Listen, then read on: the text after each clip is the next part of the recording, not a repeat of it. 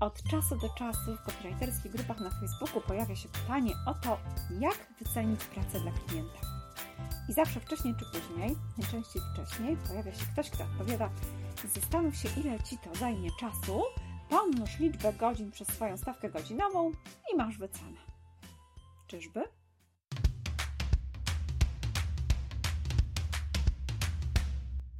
Cześć, z tej strony Ewa Szczepaniak, a to jest kolejny odcinek tekstownego podcastu Copylogika nie tylko dla laika.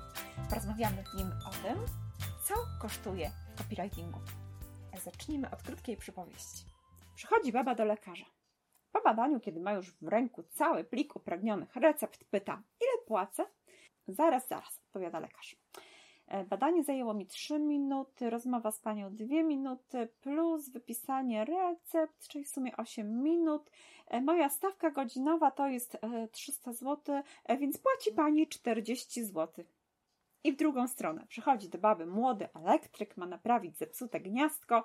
Dwie godziny i mnóstwo nerwów później, po tym jak cztery razy wywaliło korki, baba z zaciśniętymi pięściami już z nerwów pyta, ile płacę. Hmm, zajęło mi to dwie godziny. E, moja stawka godzinowa to 200 zł, więc płaci pani 400 zł. Co? Babie szczęka opada do podłogi, oczy przybierają kształt 5 złotówek i krzyczy, pan zwariował? Toż przecież pan Marian, co to 40 lat elektrykę robił w naszym bloku, jeszcze dwa miesiące temu wziął za coś takiego 40 zł. No tak, proszę pani, odpowiada elektryk, ale ja się dopiero uczę, więc dłużej mi to wszystko zajmuje. Tak właśnie wyglądałby świat, gdyby wycena usług za czas miała sens. A jednak, o dziwo, w większości branży świat tak nie wygląda. Natomiast akurat w usługach online'owych, w tym copywriterskich, wciąż niektórzy wierzą, że tak się właśnie robi biznesy. A ja myślę, że nie tędy droga. Za co właściwie płaci się w usługach? Za to samo, za co płaci się w produktach. Za cechy i funkcjonalności, które sprawiają, że klient osiąga to, na czym mu zależy. No to zobaczmy to na przykładzie produktu. Jeśli na przykład chcesz mieć pralkę i masz do wyboru 50-letnią franię, wciąż jeszcze działającą, taką nam ktoś sprzedaje za 50 zł, bo chce się pozbyć, pralki po babci, e, i masz do wyboru pralkę automatyczną za 800 zł, to którą wybierzesz? I tutaj wszystko zależy pewnie od Twoich priorytetów, bo teoretycznie może być tak, że chcesz po prostu mieć w domu pralkę.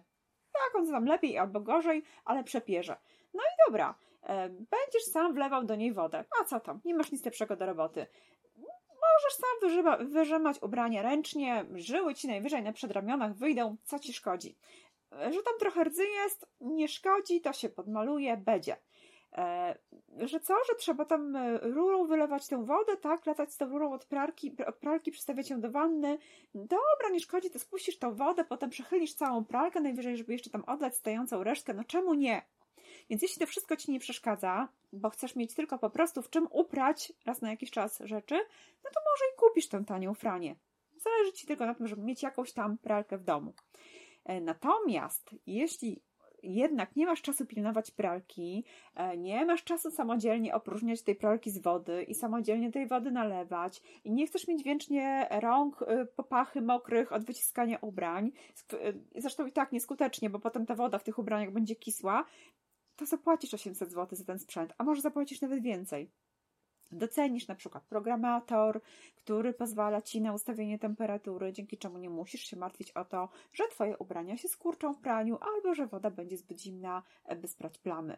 Docenisz sprytny system napełniania i odprowadzania wody, podczas kiedy Ty możesz na przykład zająć się pracą czy zabawą z dzieckiem. Docenisz wirówkę, dzięki której ubrania są już odciśnięte z nadmiaru wody, nie kapie z nim godzinami, szybciej schną. E, I z usługami właśnie jest tak samo. Nie wycenia się samego faktu zrobienia czegoś. Klient nie płaci za samo wykonanie dzieła, tylko płaci, zapłaci adekwatnie do tego, czego potrzebuje i co w odpowiedzi na swoje potrzeby dostaje. I w usłudze copywriterskiej również. Jeżeli więc priorytetem klienta zamawiającego tekst jest byle było, no bo po prostu ma pustą stronę i chce ją czymś wypełnić, ale do tej strony nie przywiązuje jakiejś tam nadziei, po prostu mu wszystko jedno, no wie, że strona w internecie musi być i tyle. To dobra, no to może mu taki sklecony na prędce tekst wystarczy, tekst w formie wypracowania bloku tekstu, coś tam jest, tak? Logiczne, że będzie szukał kogoś, kto zrobi to tanio, kto napisze ten tekst tanio, bo on po prostu nie uważa takiego tekstu za coś, w co warto inwestować. I w drugą stronę. Jeśli jednak klient chce od tekstu więcej, chce na przykład, żeby ten tekst dobrze pozycjonował stronę, e, żeby był rzeczywiście czytany przez odwiedzających, bo to w internecie wcale nie jest takie oczywiste. E, chce, żeby ten tekst budował zaufanie. E, chcę, żeby ten tekst dawał odwiedzającym stronę poczucie, że nigdzie nie zostaną tak w cudzysłowie zaopiekowani jak w tej firmie, żeby przekonywał do zakupu. No to cóż, chce więcej, powinien zapłacić więcej. Oczywiście, o ile to jest klient świadomy, to nie będzie miał z tym problemu, bo klient świadomy doceni to, że copywriter na przykład wzorowo stosuje zasady webwritingu, formułuje krótkie zdania, buduje krótkie akapity, nie oddaje tekstu bez śródtytułów, doceni to, bo wie, że to wydłuży czas, jaki internauci spędzą na jego stronie. E, doceni to, że copywriter uczył się e, projektowania tekstów sprzedażowych, e, bo słyszał coś tam o języku korzyści i wie, że to właśnie ten język korzyści, a nie zachwalanie profesjonalizmu, tak jak wszyscy, zwiększa szansę na dobrą sprzedaż.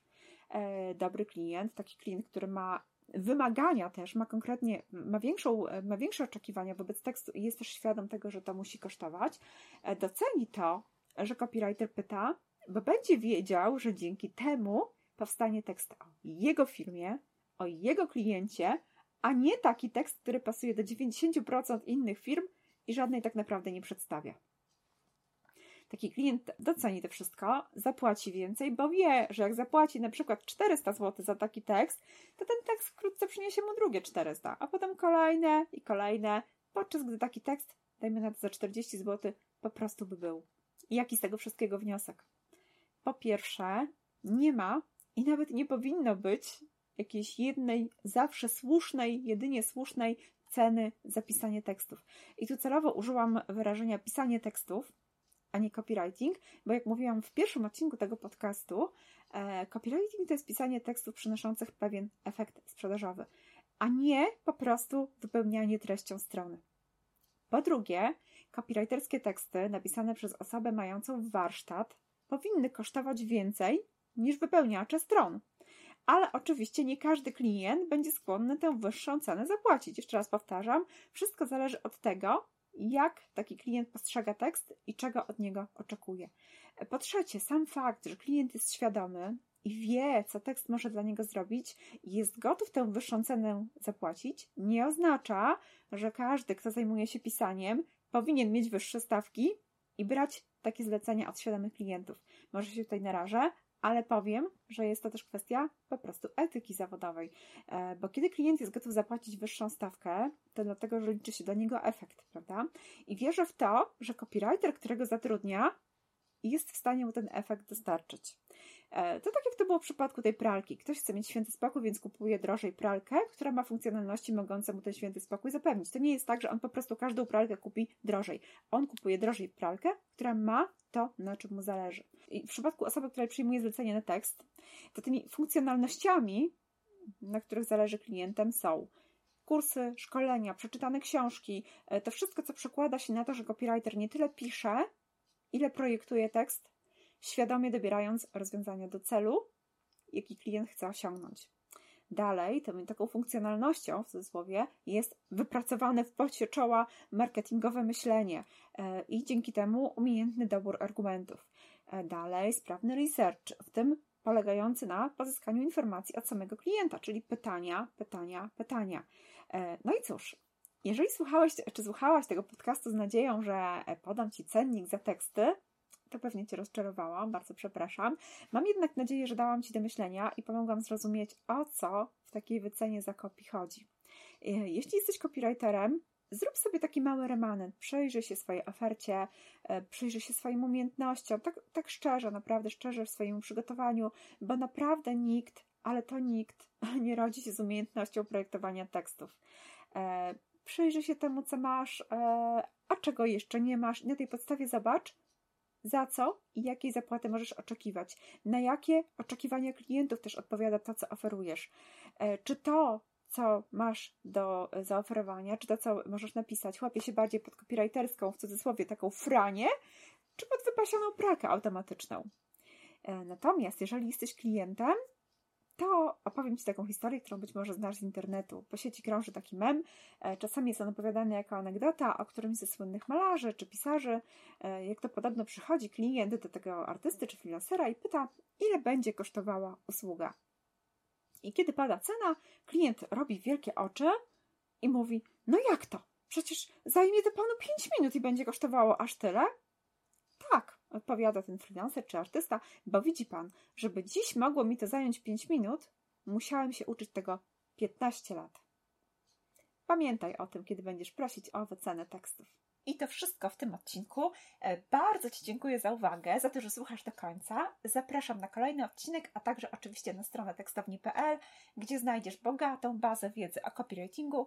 Jeśli chcesz zostać copywriterem, e, chcesz mieć porządną wiedzę i warsztat, który dodaje pewności, zapraszam Cię oczywiście na kurs Zostań copywriterem.